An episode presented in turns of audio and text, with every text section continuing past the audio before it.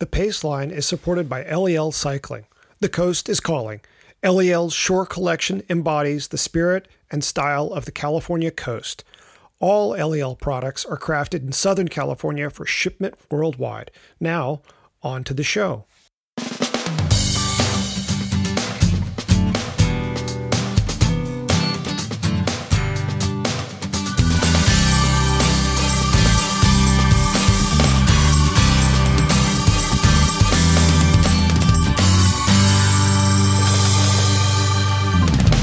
From Red Kite Prayer, this is The Pace Line, the podcast on two wheels. I'm Patrick Brady, and with me is my co host, Selene Yeager, aka the Fit Chick from Bicycling Magazine. Each week, we take a different look at facets of how cycling fits into our lives. How goes it, Selene? It is going very well. How are you? I'm doing just fine. Had a fun time at the 4th of July. We had uh, fireworks here in town yesterday. Took the boys out to that. And our five year old, I think it was the first time that he re- ever really appreciated, oh, things blowing up and glowing in cool colors. Uh, so Right, his right. his mouth was basically one big O for about two hours. Oh, that's exciting. That is super exciting. We uh, I did a big ride. I'll actually talk about it in a little bit with my poll. But we did a we went to down to Philadelphia, which is you know a very patriotic Yeah. thing to do, and uh, yeah, I had a really good time in the city. So it was a, it was a good neat. day. So, well, you're up first today. Tell us about this ride. Okay. Well, I will. I will in a second, because- but I don't know what the weather. because the ride is the highlight, and there are some lowlights in the story. Um, I, I wanted to talk a little bit about heat and riding in the heat because, oh boy, here on the East Coast, I don't know what it's like where you are, but we are having a heat wave of a heat wave. Um, the temperatures have been easily, you know, 96 to 98 degrees. Humidity is 100%, like you've just stepped out of the sh- yeah, like you've just stepped out of the shower. I mean, it's literally like walking into a sauna.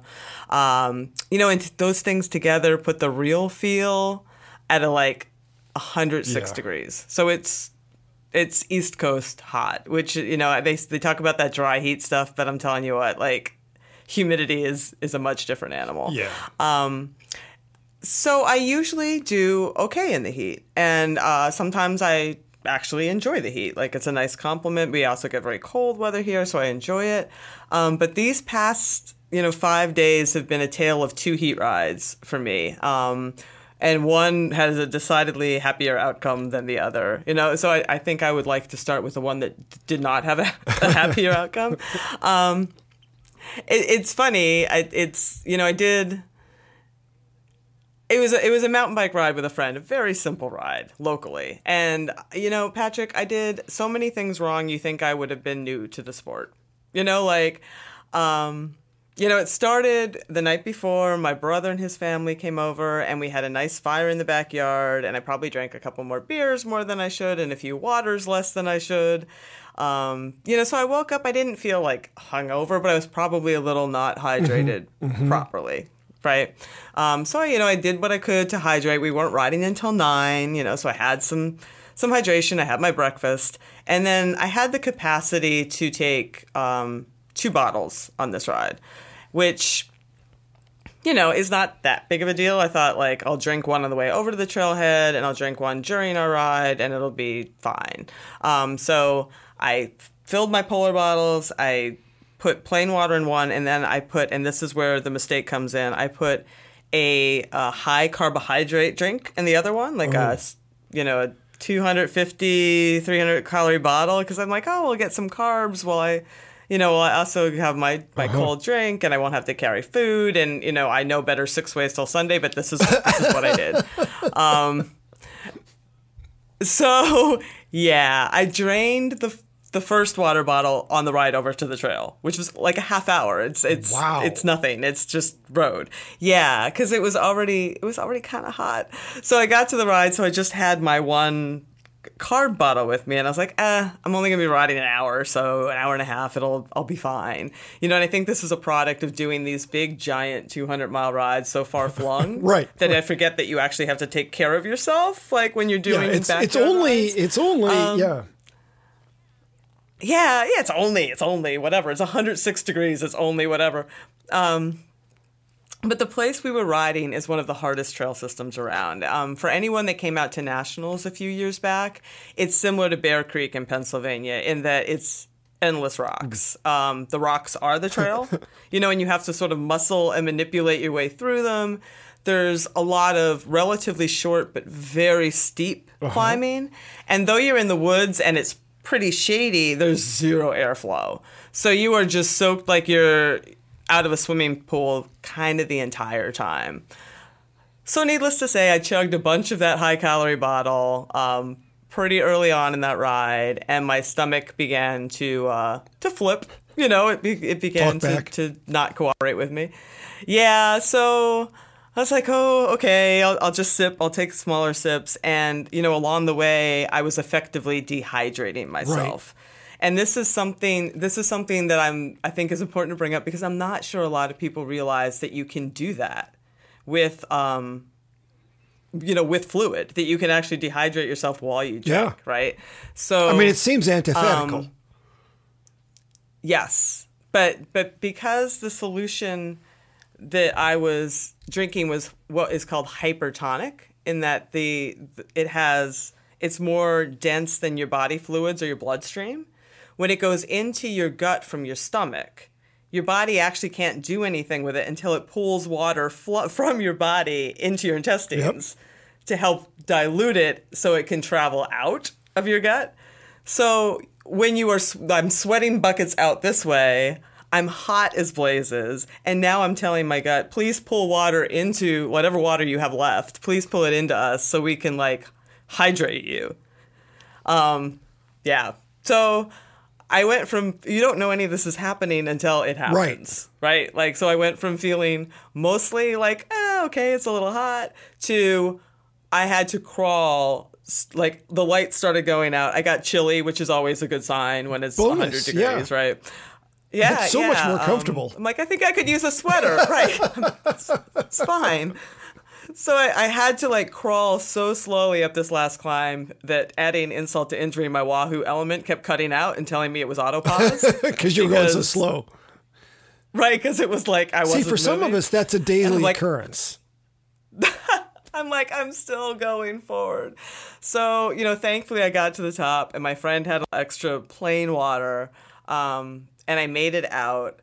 But, you know, I, I made the same mistake literally in Africa, where it's Africa hot at the Cape Epic like eight years ago, um, with a whole camelbacks filled of that, which turned my gut into a Molotov cocktail. I must have drank 900 calories in like an hour. so I relearned that lesson. And then on a more positive note, the ride I was just talking about, I went to Philly yesterday. It's still, it's the, this heat is supposed to break. It's not breaking. But I had two polar bottles with Nuun hydration in them, which is hypotonic, meaning that it gets pulled out of your um, gut very quickly because it's less dense than your body fluids. Um, and the the ride was delightful. I had power, I had hydration. It was ice cold, and you know, I we rode six hours and lots of hills, and it was. I, I felt very redeemed. So I guess that's my story and little lessons we learned, so maybe others don't have to learn them. and I was wondering if uh, if you had any uh, stories or experiences. I know California heat is different, you know, uh, whatever. But wondering if you have similar. You're from Tennessee, you know the East Coast. I mean, Yeah. you, you hail from Yeah. these, Oh, these yeah. parts. Yeah, uh, seven years in Massachusetts, uh, some years in Memphis as a cyclist before I moved away. So yeah, Uh, Memphis is so hot. my my kind of classic story uh, about Memphis heat was I was working at this bike shop, the Peddler, and the front door of our bike shop was I don't know, 30 feet from the door to my car. And one day during the summer, this is it's a July day, and it's my turn to go pick up lunch uh, for the guys in the shop. There were three of us, and I hit the door.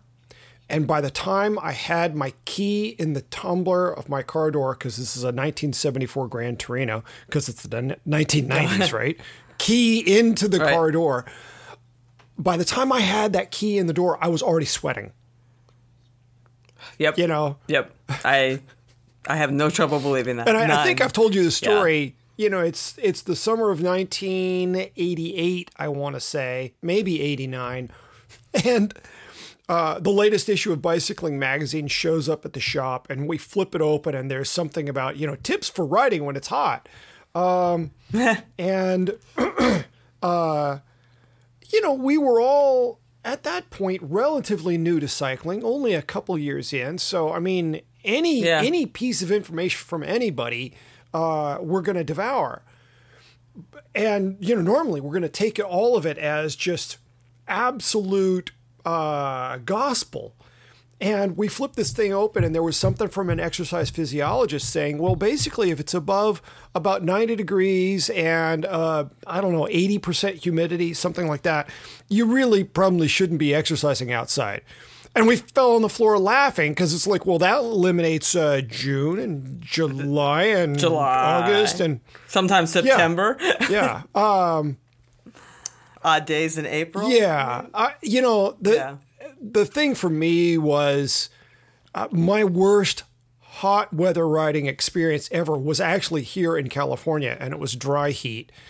And Hmm. I was doing a crit, and at the start of the crit, it was 104. Wow, That is like being in a convection. oven. Yeah. I mean, seriously. Yeah. You know, the only hope was to go faster. Just to get yeah, it done. convective clu- cooling. It'll be over sooner. Right. Well, actually, no, Right, it right, wasn't going to be over any sooner because it was no, because of so many laps, well, right? it was 45 minutes plus three laps. The the 45 minutes oh had to tick down one way or Oh right. another. So, so you, right, right, of course. well, oh my god. so we get a third of the way into the race, and I haven't touched my bottle for a little while because it's it's we're constantly jockeying for position. I reach down on the hill, pull out the bottle. It's warm to the touch. I'm like, oh, that's not good. Open my mouth, squirt the fluid in, and proceeded to burn my throat.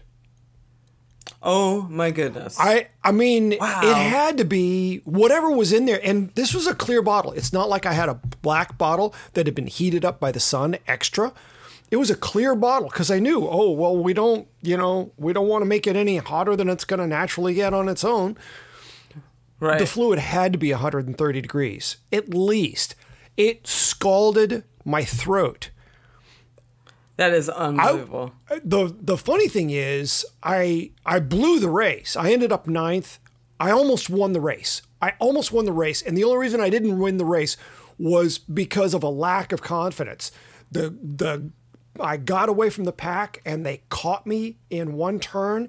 And if I'd even though I was blown, if I just stayed on the gas, I would have gotten it because I went from first to like next to last to ninth in half a lap. And it's like, oh my God, Right. you really did. You really were that strong. Um, so, in some ways, that's like my worst, uh, worst race performance ever because all it was was a, a lack of confidence. Somehow I was still breathing. Now, after the race was over, I was unable to speak. I was unable to speak for almost three days. It was just a whisper because my Wow. my throat was Because you burned. burnt your throat. Yeah. Um, so that's that's my worst. Uh, you know, yeah, dealings with cycling in the heat.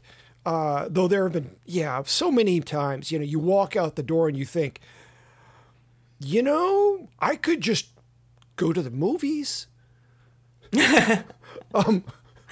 Yep. But you know, you you bring Yep. up a really, I you know, as as we like to say, this is a teachable moment because it really illustrates the point behind products like Skratch Labs and Osmo and the Yes. reformulated uh, Clif Drink. How Mm-hmm. you know they're the a big piece of the science there is the osmolality, how quickly those fluids Huge. are taken into your body. Um, and that's why a, a product like GU, I mean, they have Roctane and they have GU Brew. They have things for you know that they serve different Yeah, purposes. yeah, right? yeah. And you and you need to pay attention to that. Right. And you can get away with anything when it's 65 degrees and you're doing nothing, right? Yeah. But like when you when you start to go to the extremes, it, it becomes important that you pay attention. Yeah, yeah. And I, I think that's, you know, you've illustrated perfectly. And partly this, you know, the story works because you understand exactly what was happening in your body. Uh, but if I didn't, I would. Well, you know, I'm not sure I could. Right. You might make the mistake yeah. again. Um, yes. At least, at least before eight years later, you know, I'm, I, it's fine. But yeah, I mean, that's one of those things. You put a big, thick, heavy drink, and a lot of us have an instinctive feel for this that, you know, oh, it's hot. I don't want something heavy like this. I need something lighter. And so our body's talking to us, but we may not entirely understand the whys and the whats and the wherefores. And you know, it's it's that kind of magic three percent number of you know sugar and salt, and if you know at at a three percent solution, nothing's getting into your body faster than that. Yep. And if you're any higher than that, then yeah, your body's pulling water out uh, of tissues and into your stomach to help make it work. Water you may not have. Yeah. Uh, I've got a friend who, right, you know, this would have been like 20 years ago when gels were still really new. No. hmm And he was at a mountain bike race and uh, he'd been given a bunch of gels and he looked at a friend who's like, I don't know, how do I how do I do these with a drink? You know, and he's like, Oh no, no. All you have to do is gels. You don't have to do anything Oh, else. Oh boy. You know, I'm Oh, just just do the gels. And he's like, Yeah. Whoa, that's terrible advice. And so he he took a bottle with him. He did take a bottle with him. You know, you got the you got the cage there on the frame. Why wouldn't you put a bottle in there? So he put a bottle in there, and he took like seven gels, and and he did the gels through the race. You know, it's like a three hour mountain bike race. He's expert level. Seven still though. Yeah, yeah. Um, and he got violently ill, but only from one end, and that end was below his waist. Oh, that's terrible. Yeah. So another really illustrative uh, story. um, you know, I I think I tend to fail earlier than a lot of people, so my stories generally aren't that magical. that's good. That's good. Mad, yeah. Yeah. L- less magic, more better for the rides. I think. Yeah. So Anyway, wow. Well, I'm glad that you know you were able to have a, a, another good ride right afterward and, and redeem yourself uh, to yourself. thank you. Yeah. Uh, okay. Well, so last week my pick was uh, this new book on Greg LeMond's win at the 89 Tour de France called The Comeback by Daniel de Vise. Well, earlier this week I had a call with him in which I got to interview him. So rather than tell you what I'm going to tell you, let's just jump into the interview. Well, Daniel de Vise, thank you for joining us on the Pace Line. How are you doing? I'm fine, and it's my pleasure, and thank you very, very much for having me. I, you know, the moment I learned about the book, I couldn't wait to have you on. Even beyond just, oh, I can't wait to read this thing, was this, oh, this guy's got to be really interesting. I can't wait to talk to him. Let's start with some basics. Would you describe for our listeners the arc of your book? It announces that it's about LeMond's comeback at the 89 Tour de France, but it does a little more than that, wouldn't you say? Oh yeah, well, this gets to where you know when you're trying to write a book. Um, I guess if especially a work of narrative nonfiction, which would be like Seabiscuit or The Boys in the Boat, you're just looking for a really good story. I mean, that's the goal. And uh, your listeners who are familiar with Greg LeMond will know most of this, but other people won't be. And the man had such just phenomenal ups and downs, uh, you know, setback upon setback, and uh, just these amazing hurdles to traverse.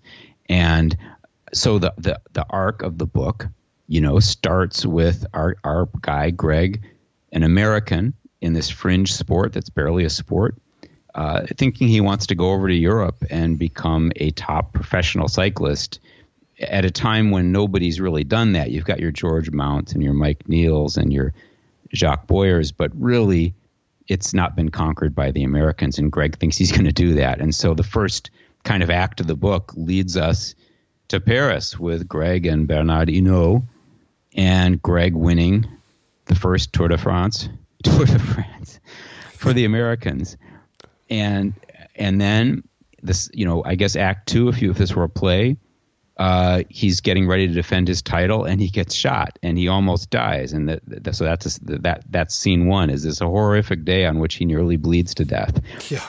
And then the second act becomes him just clawing and grinding his way back first to just walking again and then to being healthy and then to being at the level of like me like a a bad recreational cyclist, and then to the level of a competitor, and then to the level where he's entering races, and then to where he's winning races again, which is literally like days before the, the tour in Yeah. '89.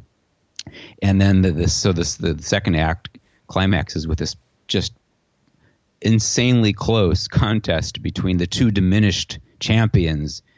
In one corner, you have Greg LeMond, in the other, Laurent Fignon, who's also a diminished diminished champion. He'd won the tour twice, only to succumb to uh, tendon injury and to be sort of in the weeds for longer than LeMond was actually. But Yeah. the the miracle of the '89 tour and why it's so special is that both of them came back at the same moment, and neither was quite as strong as he had been you know, at his peak, but mm-hmm. both were strong enough, and and and it was anyone's guess who was going to win. And then, well, that that race happens, and it's spellbinding. It, it occupies a few chapters of the book right at the center. That's kind of the climax, and then we know who wins, and how close it is.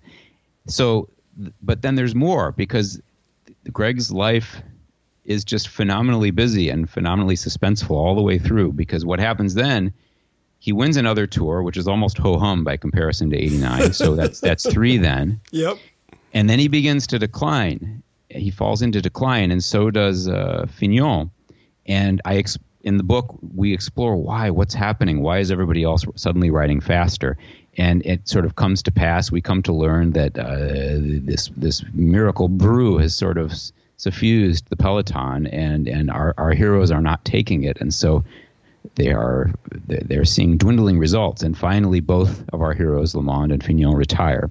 Now that ought to be the end, right? Uh, that ought to be the end of the book. You'd because, think. Because what Fi- Fignon does after that is he, he he gets into the sport as a manager. He runs, uh, I think, is it Paris He runs. I can't remember which race, uh, but he runs a, a very Yep. prominent race for a while, and then he, he opens a, a Centre Laurent Fignon. I'm, my French is terrible. Um, you know, and he and he and very very tragically he dies prematurely. But in Greg's case, there's a whole nother act yet to tell because right after he sort of faded into the you know sort of John Wayne landscape, you know, Washoe Valley, uh, you know, right after all that happens, uh, suddenly um, Armstrong appears, and the two of them have this epic sort of feud.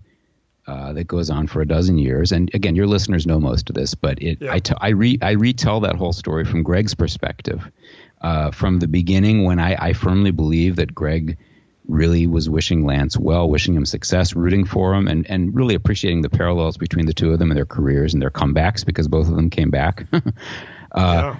all the way through to where they're they're mortal enemies and fighting and, and Greg is ostracized and exiled and, and there's a horrible, horrible thing that he goes through to the end when he's vindicated and and and you you guys, the cycling world, embrace him anew as the sort of once and future king of cycling in the States. And but but where where I draw the line and connect the dots is to the rest of the country. I hope I reach some of the other people who don't know this and still don't realize that LeMond is again sort of the great icon of our of this sport in America, and that's kind of where the book ends. Yeah, I mean, it, it's fascinating. Why was this packaged as a book about the 89 tour rather than um, uh, a larger biographic study of LeMond? I'm, I mean, I, I get that the book, the book as it is, uh, with a, a really thorough investigation of Fignon's background, you know, it does some things that a, a biography of Le would not do.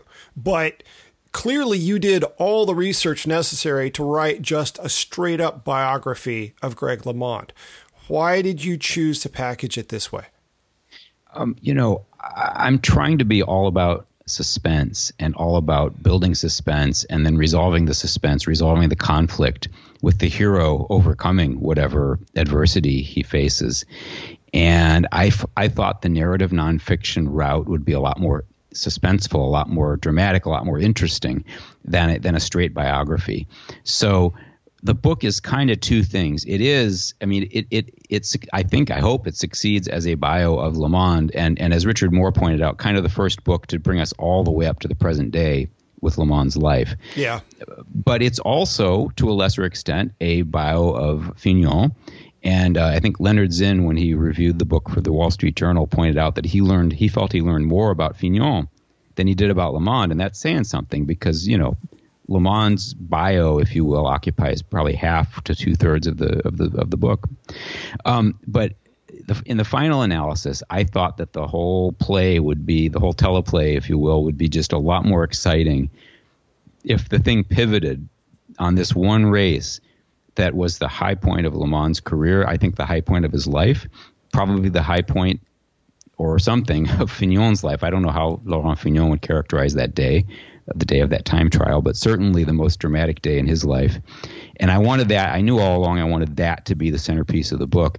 So the book focuses, dwells, pivots on that great 89 tour uh, in the same sense that other narrative nonfiction books pivot on really cataclysmic or climactic events. I'm right now reading a wonderful book about the, uh, the you know, the, the, what's it called? The, what's that era? What, um, Oh, the Dust Bowl. Excuse me. I'm reading oh. it like I was reading it this morning, but I forgot. The Dust Bowl.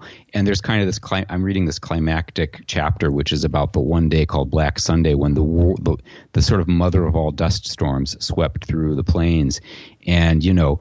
So the that book about the Dust Bowl tells the whole story of the Dust Bowl, but it kind of has dramatic rises and falls. I was just trying to do that to make the story as dramatic as I possibly could, and and in order to make all those parts work. You need to have more than just Greg LeMond's story in there. You need to have Fignon. You need to have Lance Armstrong and know who he is. You need to have uh, Bernard Hinault and know a little bit about him.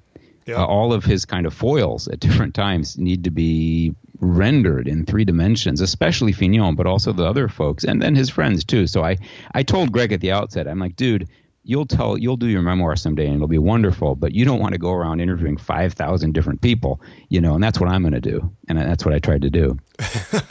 By all indications you did.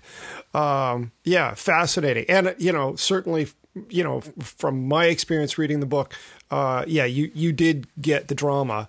And you know i i get that to try to um, bring a sense of drama uh, to a story, you know, you've got to make everybody care about all of the characters, not just one of them. Um, and, you know, I'd agree with Lennard. Uh, you know, so much has been written about LeMond in this country. Um, there were fewer surprises in some ways. Certainly, there were some details that were just, uh, you know, really uh, mind blowing. Um, you know, like the fact that when they got married, when uh, Greg and Kathy got married, they'd only been in each other's company 16 times. It's like, what? Uh, what?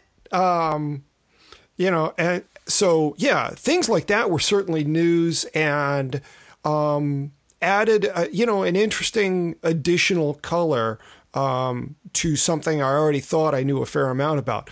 Uh, well, Daniel, thank you so much for this time. Um, and uh, yeah, I I look forward to well finishing the book. I'm almost there, not quite, and uh, I look forward to hearing you talk about it soon. We will uh, include a link to the calendar of your stops uh, from our show notes. Oh, awesome! That'd be great. How familiar are you with LeMond's story, Selene? Were you following cycling back in that era of big hair and shoulder pads? Funny, um, I am I am much more familiar with LeMond's story now. Um, you know, I really I really didn't follow uh, cycling so much back then. I was I was pretty young, and we didn't really have TV and my parents knew nothing of cycling, and my peers knew nothing of cycling. Um, so even though I rode my bike and was super into uh, the activity of cycling, I didn't uh-huh. I didn't become aware that people actually did this thing, you know, until quite a bit later in my life, until after I graduated high school, honestly. Um, you know, so then then later I fell into this crowd and, and became indoctrinated, you know, with the uh, the whole story, and then helped lead the way. Yes, yes, and, and and you know, it's the whole the, the the shotgun pellets and the the comeback and the eight seconds and all of it. I mean, it's it's uh, you know it's interesting that story. I think got so um, crowded out, you know, during the era that followed, and Yeah. uh, it's it's it's really refreshing to see it coming back. Yeah, I was, you know, when the battle royal between Armstrong and LeMond was going, I was really bummed because it was hard to see how LeMond was ever going to benefit from what he was doing. And I remember even saying, you know, look, I, he may be right about 100% of this. Um, you know, I, I mean, I, you know, it's not like I thought Armstrong was clean, uh, but you know, he was making some fairly specific assertions here and there uh, about the science that demonstrated, oh, he can't possibly be clean. And so, you know, my attitude was, well, yeah, he might be right. Uh, but the problem is he's not part of the enforcement apparatus of the UCI. Now, the UCI ought to make a working group and have him be an expert advisor to it, but having him just haul off and talk that way, you know, it was it was not really helpful. And so it really that stuff really bummed me out. Um, but you know, in terms of anytime you get LeMond talking about the physiology of bike racers and what the human body can do, and you know, looking at, you know, I mean, because he was the first guy out there using a power meter. Yeah.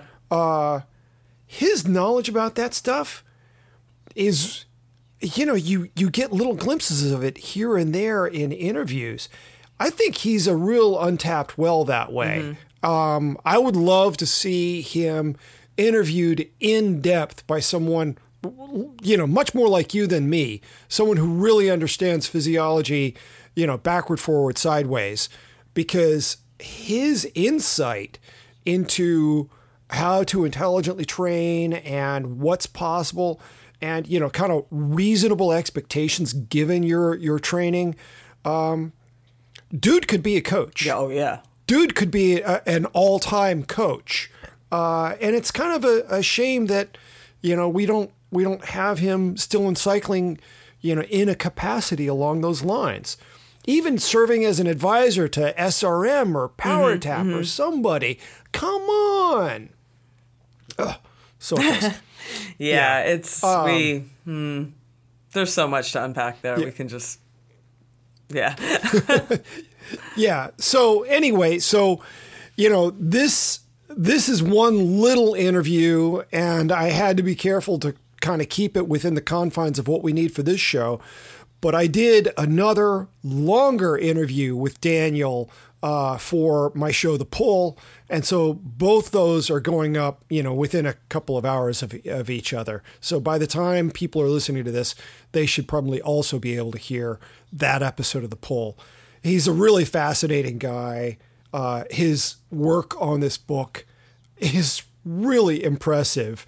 You know, I look at all the footnotes and I think about, you know, not just doing the research, but also, you know, once you've done the research and done the interviews, then the documenting of it, you know, formatting all the footnotes and whatnot. And he probably had some help here and there. But oh my gosh, what an exhaustive piece of work he did. Yeah, it's a lot Um, of reporting. That's a lot of reporting. Very careful reporting. Yeah. Yeah. Uh, and so when I when I get him seated for a beer next week, there are a couple of shall we say off the record questions I have for him that I want to see if anybody talked about uh, in in all his reporting. So. Uh, don't know if I'll be able to report back on any of that, but I am very interested. Uh, it's funny in, in listening back to the interviews that I've done with him now uh, and trying to you know prep them for the shows. I say curious a whole lot. I'm just going to go ahead and own that one. Well, you're curious. That's okay. It's a, it's a good quality. Guilty as charged. Alrighty, let's move on to the Paceline picks. Uh, why don't you go first? What do you I have? am just going to keep rolling with my heat wave theme. Um, Yeah, because it's working for me so well. Uh, seriously, I'm going to go uh, with an old product, but I think a really solid product is the Polar insulated bottles. Um, you know, I have a few insulated bike bottles, but those Polar bottles are amazing. I put ice in them, I put my drinks in them, and even though it was 98 degrees in Philadelphia yesterday, I still had water, like with ice in the bottom. You could hear the, the ice slushing around, like what when I was going to refill my bottles. You know, so it was super impressive. And having they're 100% BPA free too. I'd like to say that, but I think um, Okay. a lot of people also don't know a little educational lesson that drinking super icy drinks is a particularly good for you when it's hot like that because you create a heat sink in your body, which can draw the heat in and keeps your core cooler. Which you know, once your cool your core is too hot, you're just shutting down. So if you can keep that nice and cool with cool drinks, that's all the studies on like the ice slurries that they have some people drink before competitions in the heat, and uh, it's it's it actually helps to keep your power up when it's hot. So thumbs up to those polar bottles because you don't have to choke down or burn your throat uh, with with water that has become you know unpalatable or worse. And you know they only cost about ten Yeah. bucks each and they last for years. I've I've run mine through the dishwasher. I've, I abuse them and they are still perfect. So that's my pick. So let me ask you I mean, because I, I figure that there are other people out there like me. I've got some of the CamelBak insulated bottles and I have some of the specialized insulated bottles. Um, do you have those and have you used those alongside Polar? And are the Polar bottles actually better at keeping stuff cool I than had those? one of each on my bike. I had a CamelBak and I had a polar on my bike yesterday. And they both worked, I will say that, but the polar one was a little bit better. It kept I and I could only tell you that because I still had ice. Like in the CamelBak Okay. bottle I didn't the water was still very cold. Um, but it didn't retain the actual ice as long as the polar Okay. bottle did. So that was my very unscientific study. But the you know over a course of six hour ride, six and a half hour ride, I I, I conducted that one, and that was my Well, but if if you put ice in both of them at the same time and one had ice and the other Yes. didn't, that's reasonably objective. fair. so that's what that's Okay, good But to I know. do I have to say in CamelBaks, I like their uh, I like their lid better. I like the open close. Like I felt like I could get the Mm-hmm. polar bottle. The lid is not the the actual drinking part. The nozzle is not awesome. Like I love the big Yeah. drinks of water I could get out of the CamelBak one. So I might take the lid from Mm-hmm. the CamelBak and put it on the polar. But there you have it. Yeah, I tossed the only polar bottle I had because the bottle itself was so thick that it only held like, even though it was the size of a large bottle, I think it only held 20 ounces Yeah, this fluid. is a 24 that I Uh, have, and it I think it legitimately holds about that much. okay. Okay. Cool. Well, I may have to take a look at that. They're very then. tall. Alrighty. yeah. Yeah. Well, uh, my bikes are big, so I've Mine are not. room. That can be a problem. But anyway, I could I could see that. Yeah. Alrighty. Well, hey, since my trip to Sun Valley for Crank Tank, I've been wearing this pair of baggies from Seven Mesh called the Glide Path. Uh, I'm wearing a slight revision of these shorts, uh, from which you know people will see on their website. Um, the shorts have been out for a little while, and for whatever reason, they they've made a slight change. I Okay, I don't wear baggies all that often. Uh, I mostly put them on when I know I'm going to be riding with other people who are also going to be wearing baggies. Basically, because I don't want to be the only guy surfing in a I know ex- speedo, if you know what I mean. um, and the reason I don't usually wear baggies is because they rarely rarely breathe well enough for my taste. I end up staying sweaty, and if I'm staying sweaty, that means I end up with monkey butt. Uh, and I don't like monkey butt. Um, so these glide path uh, shorts, they're super lightweight, very breathable. They even though they're um, uh, it's a knit material, but it's got a little bit of stretch. Uh, it's you know, uh, not a knit quite like a jersey. It seems a little bit more like a weave, in fact. But it's a very lightweight material, super breathable. Uh, there are two front pockets and then one zippered pocket uh, that's also kind of on the side as opposed to the back. Um, and then uh, there are two. It's got belt loops. I don't know who might wear a I belt. I always wonder these, that when I see the belts. But Maybe. Yeah. Uh, but there are two waist adjustment pulls. So, you know, two little pieces of webbing that you can use to snug up the waist. They close with a zipper and a snap.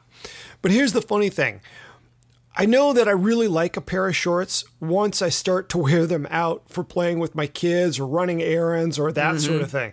If I can just wear them around the house and, you know, I'm comfortable in them, that's when I know they've made that whatever next cut of of usability. Uh, and seriously, they are now my favorite baggies for a hot day. Um, they come in five sizes, two colors, and go for 140 bucks. Uh, and they're from Seven Mesh, so I'll have a link up in the show notes. Yeah. Oh well, that's a wrap for this episode of the Pace Line. Um, Selene, what you up to this weekend? Um, I'm hoping that the heat will finally break around here. It, it it's supposed to at some point, and you know, pretty low key uh, weekend around the house. A friend of ours has a farm, and they have a farm party every July. So uh, it's out in the country. So we're gonna ride our bikes to the farm party and enjoy the hot dogs and hamburgers and all the stuff that they do, and then ride our bikes home and. Uh, probably go see some. Most of our fireworks are actually this weekend. We had some storms th- roll through last night, so some of them got postponed. So yeah, we'll check them out Saturday night. That works. Yeah. Okay. Well, I'm contemplating an early morning mountain bike ride Saturday. Uh, I'm hoping that will allow me to make this long descent. I've got to make a pretty good climb, and then there would be this long descent to a creek. And I'm hoping I can get to the creek just as things get warm, although it shouldn't be insanely hot here. Well, says the guy who haven't hasn't checked the forecast in two days. Friends told me this past weekend when we were uh, near that spot that there's a waterfall, actually two different waterfalls, deep back in the redwood forest there. And the way they were talking about it, you'd think that Santa Claus was sitting there when you got there. It was amazing. Uh, so I want to try And to find been? at least one of the waterfalls. Never been. And I mean, it's the sort of thing where you know, even even within our club, guys are like, uh, I, I don't, I don't know if I could show you Wow, that's a secret stash. I hope you find that. it. Yeah. Uh, and it's one of those things where this is land where not just anybody can ride Mm-hmm. there. So you've got to be pretty dedicated. But I want to try to get back there. I figure with the directions I've been given, I should be able to find at least one waterfall, if not two. And then once I do find it, I want to try to figure out a reasonable way to be able to hike in there with my boys on Cool. Sunday. Very cool. Yeah. Yeah, I'm I'm sort of worked up about that, finding something cool and secret. Okay. Before we go, I want to put in a plug for my other new podcast, The Pull. Uh, the show features artisans uh, talking about their craft in one on one interviews. As I like to say, think Terry Gross for the bike set. Um, this week's guest is our guest from here on the show, Daniel de Vise, and uh, we'll be talking about uh, his new book plus other stuff. Finally, please leave us a good review on iTunes or wherever you get your podcasts. It makes us easier for other listeners to find. Until next week, this is Patrick Brady with Selene Yeager. Thanks for listening to the Paceline.